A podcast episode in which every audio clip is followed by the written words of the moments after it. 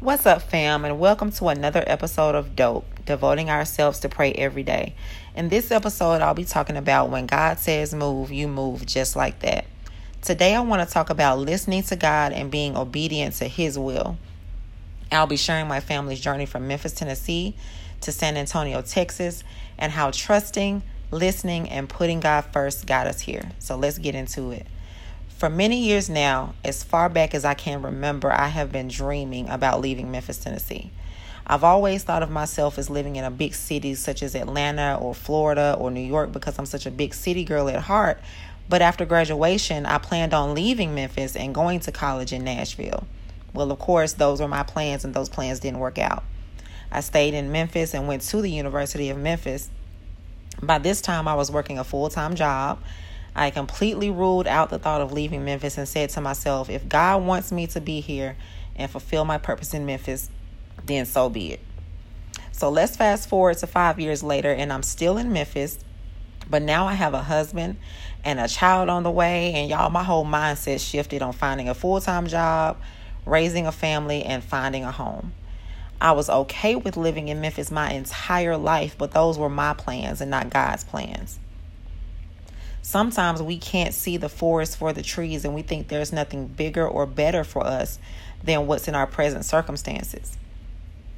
I am here to tell you and to say that I have bared witness to God's plans and that things can shift within the blinking of an eye.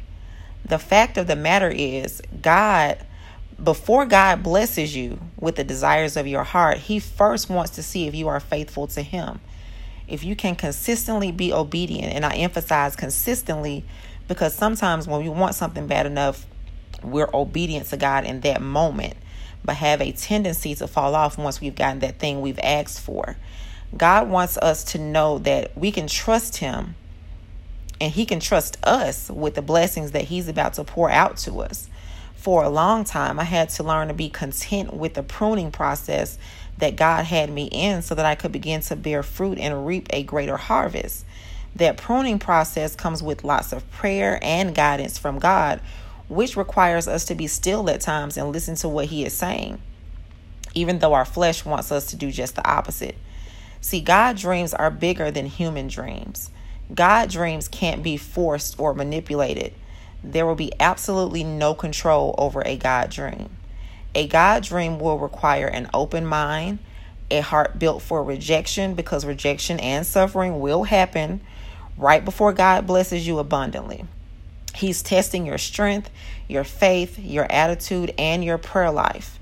It's in the times of suffering that God wants us to draw close to Him before we can begin to obtain His blessings.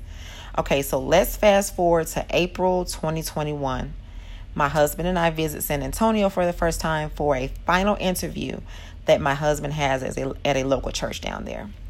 And we've been through this process a couple of different times, but this time something felt different. Um, I can remember leaving the church on the last day that we were in town and feeling this overwhelming sense of anointing and presence of God. And after arriving back into in Memphis, my husband and I remained in constant prayer and asked God to guide our footsteps. We truly wanted this move to be God's decision and not our own.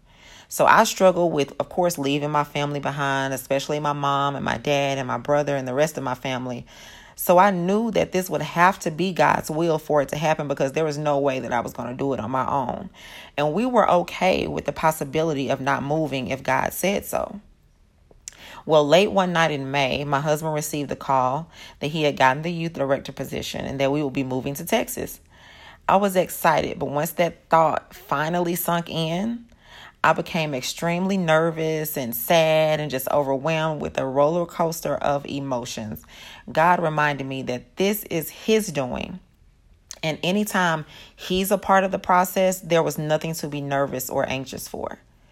God planted us in Texas not only to transform lives of others, but to transform ourselves as well to becoming the new, better version of us. God will forever be a part of all of our decisions, whether big or small. So if you're out there and you're in the pruning process right now, or in the process of making a decision on something, or just waiting to hear from God, remember to be still, stay in prayer, and seek God's counsel Stray away from your own will and allow God's will to be done in your life. If you're an impatient person like me, just pray and ask for God, ask God to give you patience and strength and peace and wisdom so that he can begin to move into the next chapter of your life. So when God says move, you move just like that. Thank you all for tuning into another episode of Dope. Please listen and share. Of course, your support is always welcomed. Be safe, be encouraged, be blessed, and remember to be dope.